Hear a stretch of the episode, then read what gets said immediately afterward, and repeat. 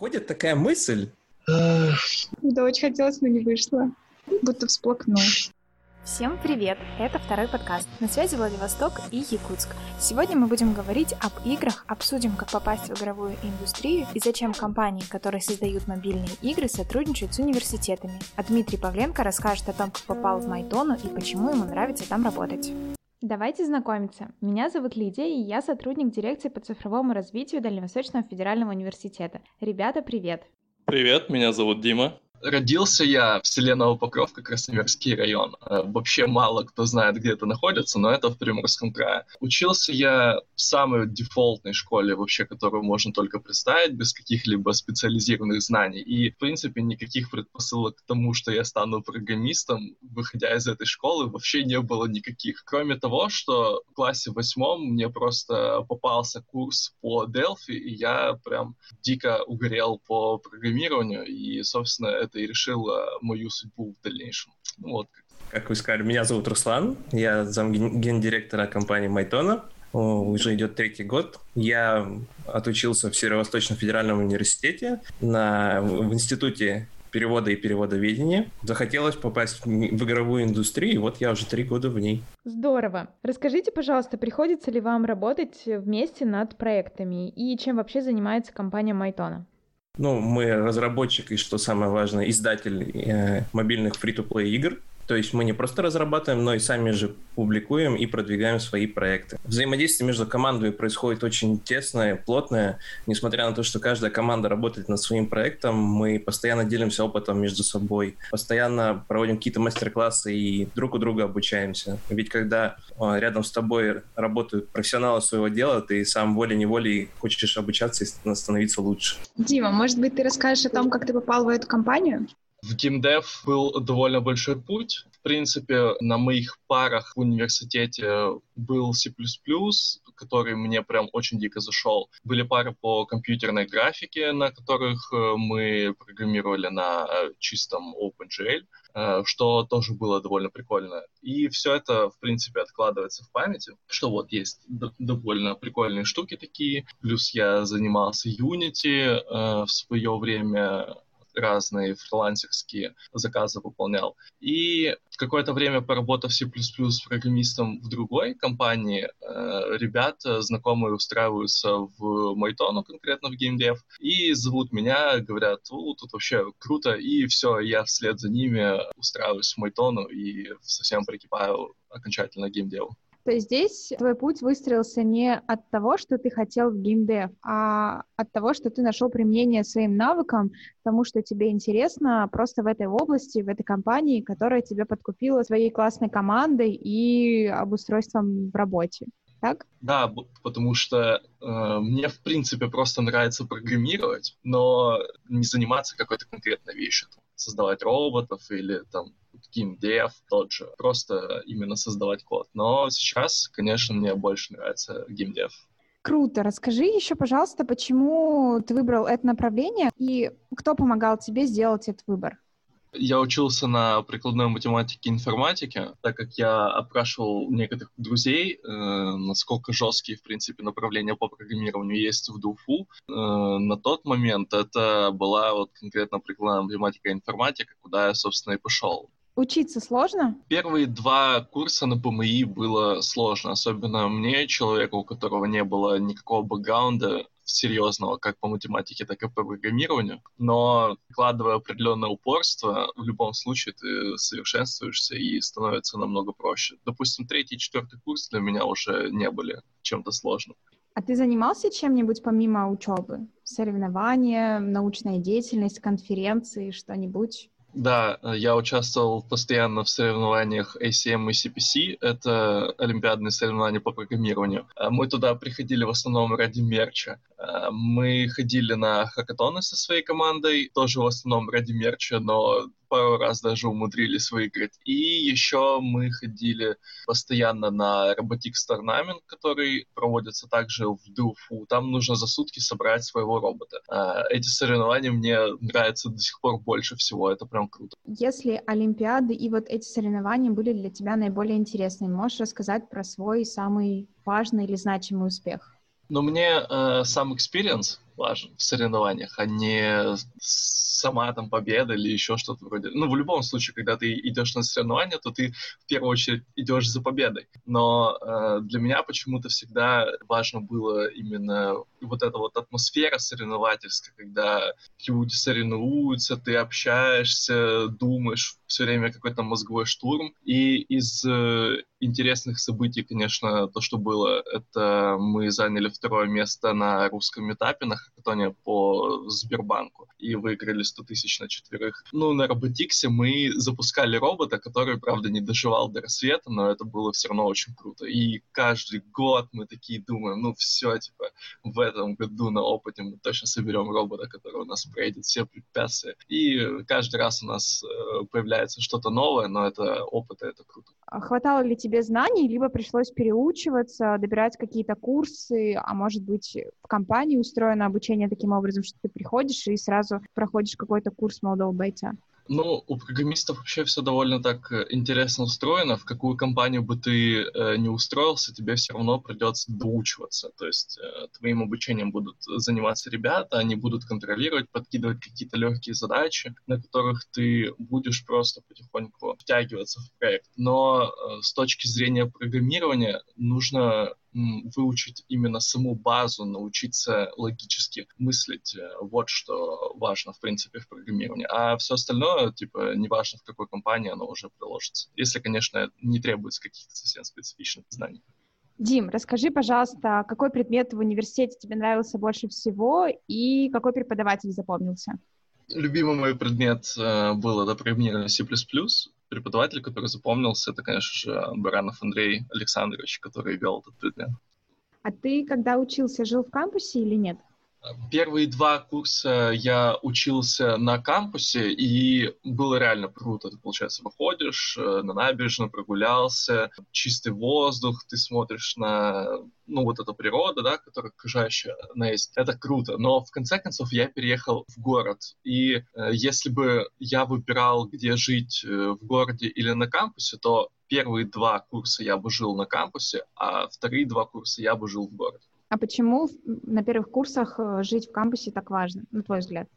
Э, потому что очень быстро можно добраться до учебы. Первые два курса прям реально вкладывают большую базу по знаниям, и очень важно ну, появляться все время на учебе и так далее. И, а на третьем, четвертом курсе уже нагрузка не такая большая, так как э, время идет к диплому, и уже, в принципе, можно и где-то поработать, и, ну, в принципе, какими-то делами заниматься, кроме учебы. Но первые два курса, конечно, очень важно именно получить всю эту базу, которую... Поэтому лучше на кампусе жить. А можешь рассказать, э, ну вот когда после 11 класса ты поступил, приехал в ДУФУ, и твое первое впечатление об университете, людях, там, месте? Монструозно большое место. ДУФУ М- — это первое, о чем я подумал. А, ну, потому что ты даже когда... Да, монструозно, прям какое-то слишком большое место. Ты подходишь к корпусу, просто смотришь на это огромное здание и думаешь, ну, типа, что оно просто даже слишком большое. Слушай, ну, скажи да. еще, пожалуйста, про область своих научных интересов, про ну, твою выпускную работу, там, бакалавриата, магистратуры. Что тебя больше заинтересовало или, может быть, что будет интересно ребятам? На твой взгляд? Бакалаврская у меня была на тему создания автоматизированной системы контроля серверов. Э, я писал, ну, даже это было инженерное решение, Э, я создавал некоторое устройство, которое будет управлять дистанционно серверами, то есть можно указывать там некоторые команды, там включить, выключить, послать какие-то э, команды на сервера и так далее, там следить за температурой, следить за состоянием помещения, что очень важно. И м- это конкретно бакалаврская, а магистерская у меня была на тему создания автоматизированную систему тестирования мобильных приложений для соревнований World Skills по компетенции мобильной разработки. Так как э, ну, в этих соревнованиях очень много ручного тестирования, от чего хотелось бы уйти. Я просто и сам э, являлся экспертом на этих соревнованиях. Вот. А так, в принципе, ребята занимаются разными темами, как э, не такими прикладными, допустим, как у меня, прямо с программистской точки зрения, но есть и различные математические темы по типу восстановления там рельефа дна более точного, либо лечение рака кожи, ну, нагревом лазером, тоже расчет различных математических моделей. Программирование манипуляторов, для создания различных металлических деталей. Очень много интересных тем, и фишка в том, что в Дуфу ты можешь придумать сам свою тему и объявить ее, сказать, что вот, я хочу сделать эту тему. И главное найти просто руководителя, который тебя поддержит. Слушай, правильно ли я понимаю, что за период обучения ты смог попробовать себя в разных областях и понять, что тебе больше нравится, где тебе интересней, и уже исходя из твоих собственных интересов, ты строил там свою работу научную?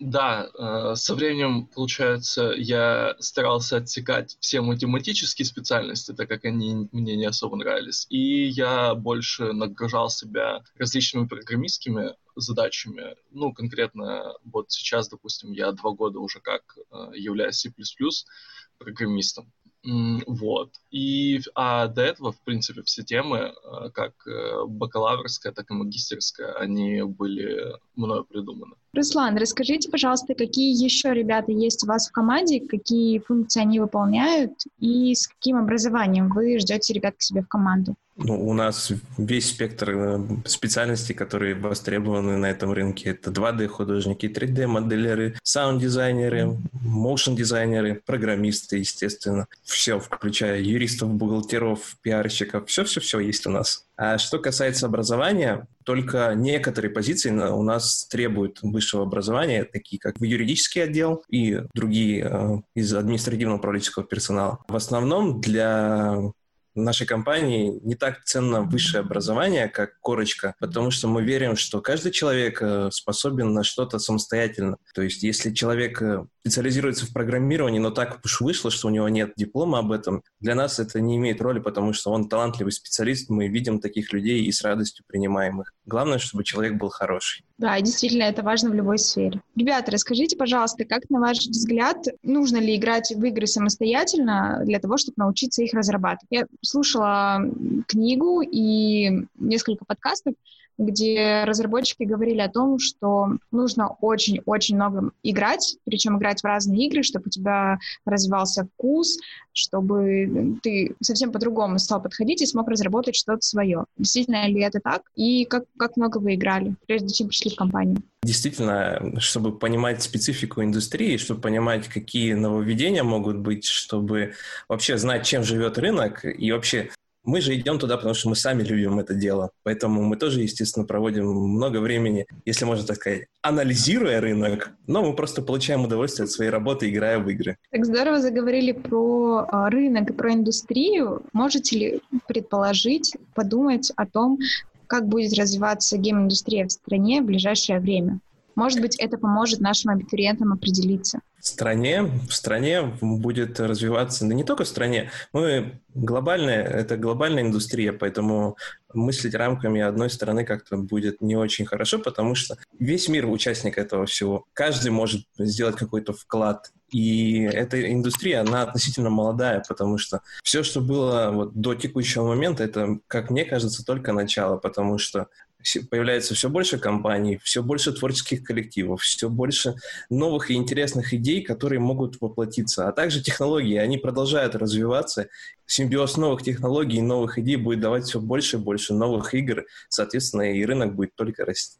Кого в процентном соотношении нужно в геймдев больше? Программистов или специалистов других направлений? Скажем так, любителей играть в игры. Но на самом деле будет неправильно так разделять, потому что каждый из участников команды приносит свой вклад туда. Особенно у нас в компании какая-нибудь гениальная идея может прийти вообще, например, не с отдела разработки. Графический дизайнер может подсказать что-то, что в ходе обсуждений приобретет такую форму, что она понравится не только внутри компании, но еще и игрокам. Поэтому каждая профессия нужна, каждая профессия важна. Руслан, я знаю, что у Майтона выстроено взаимодействие с вузами. Можете рассказать подробнее, какие есть программы, стажировки? Да, действительно, мы стараемся выстраивать хорошие взаимоотношения с университетами и даже школами некоторыми, потому что мы понимаем, что сейчас а, некий кадровый голод стоит по всей индустрии, и мы приняли решение, что нужно инвестировать в будущее, в студентов, в школьников, потому что именно они, закончив а, образовательное учреждение, будут искать работу и мы предлагаем им возможность пройти стажировки или даже мы сами приходим в вузы, чтобы прочитать лекции, чтобы дать ребятам полезный опыт, который будет э, использоваться именно на практике непосредственно, что пригодится им в будущем, когда они пойдут на работу. Тестировщики игр — это один из простых путей в геймдев для непрограммистов или нет? Я думаю, да. А я скажу нет. Нет. Почему? Заруба? Да нет, на самом деле это очень интересная должность, очень интересное направление. Но действительно, да, скорее всего, если смотреть на этот вопрос так, то это один из самых быстрых путей. Но надо все-таки обладать знаниями фоновыми все, все же. Очень хорошая внимательность. Да.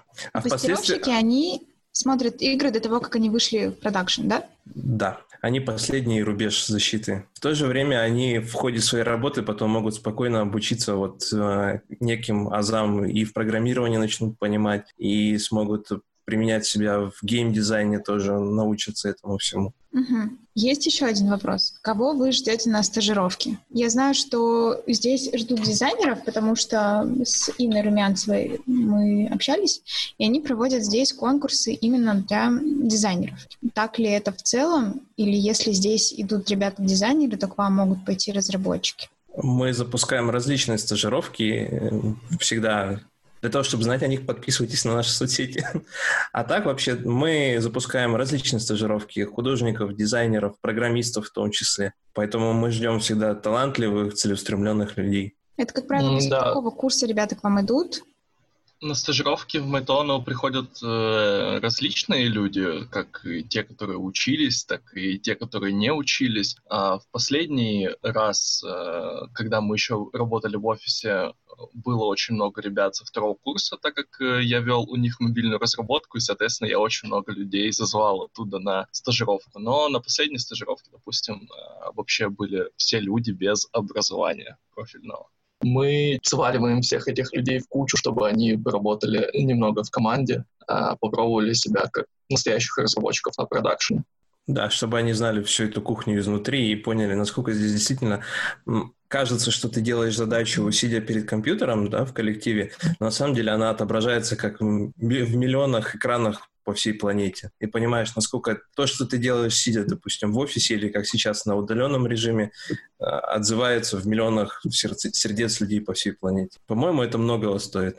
Это круто чувствовать свою социальную значимость. А скажи, пожалуйста, на стажировку приходят э, в офис Владивостока ребята, которые учатся в универе здесь или из других городов тоже и проходят э, стажировку удаленно?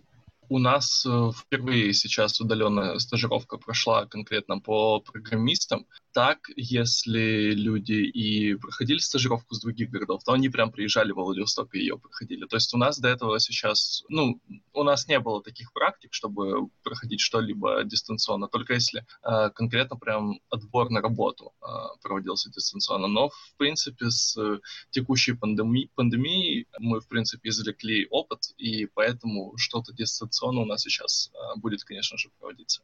Руслан, расскажите, пожалуйста, про условия работы в компании. Uh, условия потрясающие. Поверьте, я сменил несколько работ, я знаю об этом. Это один из таких ярких примеров, где руководство действительно заботится о своих сотрудниках. Например, у нас в компании это бесплатный завтрак и обед. Ну, это было до того, как мы все перешли на дистанционный режим. Мы, кстати, одни из первых перешли на дистанционный режим, чтобы обезопасить наших всех сотрудников. К сожалению, бушующей пандемии. Но на этом не остановилось. Вот у нас постоянно продолжаются какие-то акции внутри компании. Например, для ребят есть компенсация за игровые кресла, так как мы все сейчас режим, э, соблюдаем режим дистанционной работы, компания нам возмещает а, до половины стоимости вот таких вот игровых кресел. То есть, чтобы сидеть комфортно, а не на табуреточках дома. Круто. Вот опять же, поддерживая этот дистанционный режим, компания нам э, ввела новый бонус о покупке спортинвентаря для дома. То есть до 50% спортивного инвентаря вам может оплатить компания, чтобы мы тут не засиживались, а спокойно могли купить себе беговую дорожку и, ну, в общем, держать себя в тонусе. Также у нас э, для российских офисов улучшилась система страхования здоровья. То есть теперь наши ребята могут еще лучше э, следить за собой, за своим здоровьем и обращаться непосредственно к врачам уже по медицинской страховке. Фишка в том, что э, год назад была акция на велосипеды, но я на нее не успел, так как я только устроился. И там условие было три месяца э, поработать, и тогда ты можешь поучаствовать в этой акции. А так э, в офисе постоянно проводятся какие-то акции, у нас стоит э, PlayStation, мы на обедах рубимся, у нас есть массажные кресла, э, у нас есть книги, которые мы можем взять, почитать, и по саморазвиваться. Там, допустим, я сейчас хочу почитать архитектуру чистого кода, э, лежит у нас книжечка в библиотеке, и, в принципе, библиотека довольно часто пополняется. Ну, очень круто. Так, Владивосток, надо, кажется, к вам съездить. Но вообще у нас, э, помимо вот таких постоянных э, поддержки сотрудников, есть еще и, если можно так сказать, наверное, поддержка настроения сотрудников. Различные ивенты постоянно проводятся, корпоративные соревнования, выезды, походы и внутренняя конференция MyTonaCon, где собираются все ребята со всей планеты, чтобы обсудить цели, задачи и обменяться опытом. Ну и просто повидаться всем вместе. К сожалению, в текущих условиях было решено его отменить, но мы все ждем следующих, следующего MyTonaCon. Еще в Майтоне проводятся различные квизы. Допустим, я участвовал в аниме-квизе и в квизе по «Игре престолов». А, также проводятся различные мероприятия внутри а, Майтоны. Самое, которое больше мне всего запомнилось, это шоу талантов, на котором мы с ребятами ну, сделали некий юмористический ролик, на котором гнули гвоздь. Ну, этот шедевр просто нужно видеть. Ну и э, был случай еще, когда мы выезжали а, в гриль-парк э, по поводу внутреннего праздника э, команды и отдыхали, жарили шашлыки, э, парились в бане. Ну, и это все произошло за год. Слушайте, ну вы для меня просто открыли какую-то вселенную, и я думала, что ребят, которые занимаются разработкой игр, они просто сидят за компами все время, едят у компьютера, спят за компьютером, а вы вполне активные, вон какие открытые ребята. Это круто. Да. В рамках челленджа ребята разрабатывают игры самостоятельно. Или есть такой вариант, что человек захотелось, ему очень, он разработал сам игру, пришел, показал, и вы такие, да, круто, давайте от имени компании там ее продавать или вместе чуть-чуть доработаем. А, вообще проекты так и стартуются. Кто-то придумывает идею, пишет спекдок и при, приносит ее на общее обозрение. Если она проходит отбор, если она будет ее планируемые показатели будут высоки, то да, она запускается в производство. Спекдок — это э, документ-спецификация, где пишется, какой жанр будет, для кого, целевая аудитория, какой сюжет, какие персонажи. Вот это вот все-все-все называется спекдок, в который э, записываются основные идеи и передаются для того, чтобы обсуждать. Такие спекдоки создаются на, каждый, на каждое обновление. Можете еще рассказать про офисы, в каких городах они открыты? Сколько вообще? Ну, в целом немножко про компанию. Там, может быть, штат, какие-то игры супер популярные выделить. Мы в, прошлый, в прошлом месяце преодолели порог в 900 человек по всему миру. Сотрудников? А, да. Сейчас у нас открыты офисы в Владивостоке, в Иваново, в Санкт-Петербурге, в Якутске, Сингапуре и в Новой Зеландии. Но по текущей ситуации, по-моему, сейчас ребята работают только в Окленде, в офисе. Остальные ребята находятся на режиме дистанционной работы. А у нас есть три проекта, запущенных в казуальном направлении. Казуальные проекты.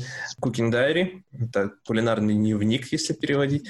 Э, игра в жанре тайм она сейчас показывает стремительный рост. В прошлом году она взяла номинацию People's Voice, а, People's Choice на церемонии IMG. Это такая крутая церемония для мобильной индустрии. А в этом году у нас случилось радостное событие. Мы взяли номинацию People's Voice на, во время церемонии Webby. Webby — это, как гласит Википедия, интернет-Оскар, который выдается за различные достижения в интернете. И вот нам приятно, что наши, наш проект выбирают именно люди, не жюри, не какие-то ученые дяди, тети, которые разбирают по кусочкам наши проекты, ну, вообще все проекты, а именно люди, для кого мы это все делаем. Ребята голосуют, и получается, что мы делаем свою работу хорошо, потому что люди, лю, людям нравится. И мы очень рады этому и стараемся улучшать свои проекты дальше.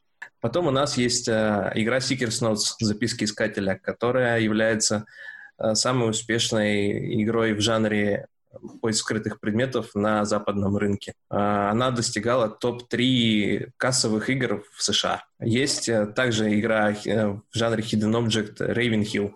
Потрясающая игра, постоянно обновляется. Не знаю, мне прям нравится в нее играть. Игра-новатор. Игра-новатор. И также у нас есть две игры, которые запущены в soft launch. Soft launch — это когда игра запускается в нескольких странах, чтобы посмотреть, как она себя показывает. Есть Riddle Site, матч 3 игра, потрясающий, с потрясающей историей и приятным визуалом, таким комиксным, очень интересным. И тот самый проект, который показывали на русском метапе «Моношторм». Интересная соревновательная игра. Расскажи мне про «Моношторм». Не, на самом деле я шучу. Очень интересная соревновательная игра на сужающейся арене, бои онлайн с игроками на карточной мете. Собираешь колоду карт под себя и отправляешься сражаться на арене безумно интересно, драйвово и напряженно. Дима, а какие у тебя любимые игры? А, моя любимая игра — это Raven Hill, просто игра-новатор, лучшая в своем жанре. Uh, Hidden Object Match 3, чего там только нет, проводятся различные ивенты. Uh, игроку никогда не дадут заскучать, в нее можно играть просто бесконечно, что я и делаю. Всем советую. Да, нас часто спрашивают, uh, играем и любим мы сами ли свои игры. Вот у меня есть наглядный пример, когда мы запускали Riddle сайт, только-только вот она выходила, я, честно, уснул в 4 утра потому что я сам ждал ее. Многие из наших ребят тоже также играли в нее в день запуска и продолжают играть по сей день. Но вообще, даже если вот так сказать, тут ранее был вопрос про команды. У нас частенько ребята, которые не имеют отношения к производству, принимают э, в нем все-таки участие. Например, мы совсем недавно открыли у себя отдел звукового дизайна. Полностью все делается внутри компании. И даже вот ребята могут прийти на озвучку, допустим, некоторых персонажей внутри, ну вот внутри компании. Тоже очень интересно безумно интересно. Творческая жизнь вообще в компании живет, ну, бурлит. У меня сложилось впечатление, что вы формируете сообщество очень интересных ребят, ну, объединяете это сообщество.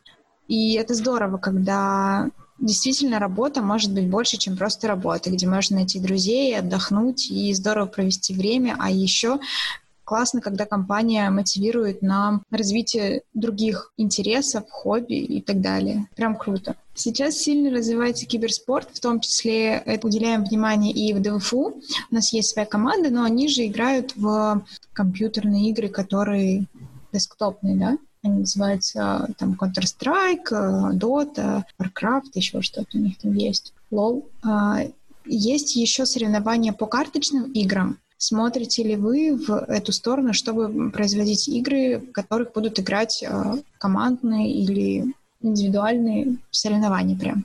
Да, можно сказать, что рынок безумно растет, и, конечно, мы тоже хотим быть участником этого всего, и никогда не отметаем эти возможности. Поэтому, возможно, возможно, что-то и будет. Я не могу вам сказать сто процентов всего этого, но у нас безумное количество идей, и они всегда находятся в стадии разработки, безумно много проектов, мы стараемся постоянно поддерживать этот ритм, и, конечно же, мониторим, что происходит в мире, какие тенденции, что лучше, а что, к сожалению, проседает, и поэтому все, все, все, все можно будет реализовать, если этого захотеть. Знаю, что принимали участие в мероприятиях, которые проводили на базе университета в октябре прошлого года русский метап конференция разработчиков Дальнего Востока. Дима, были как раз на этой конференции, да, правильно?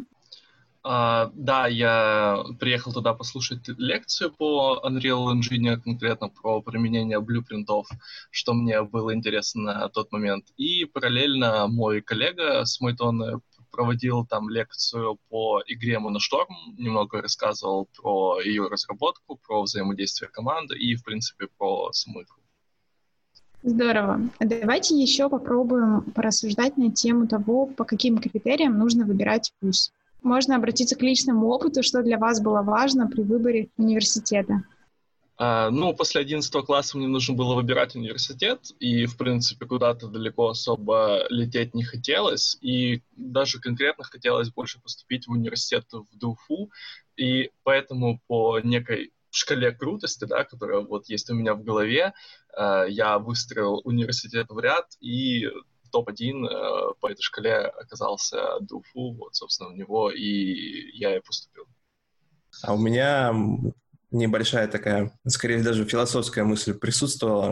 Мне нравилось изучать английский язык с детства, и, и я пошел по этому направлению. Но я всегда помнил одну важную вещь, что каким бы хорошим вуз не был, он дает мне основание, базу какую-то, которую я должен буду потом после окончания сам дорабатывать внутри себя базу знаний, навыков и прочего. И не теряя времени, я прямо в университете начинала познавать что-то новое для себя, постоянно что-то обучаться. И вот по истечению университета я с накопленными знаниями думал, что же делать дальше. И вот по итогу э, мое детское увлечение играми и мое знание английского языка привели меня в международную компанию по разработке игр Майтон.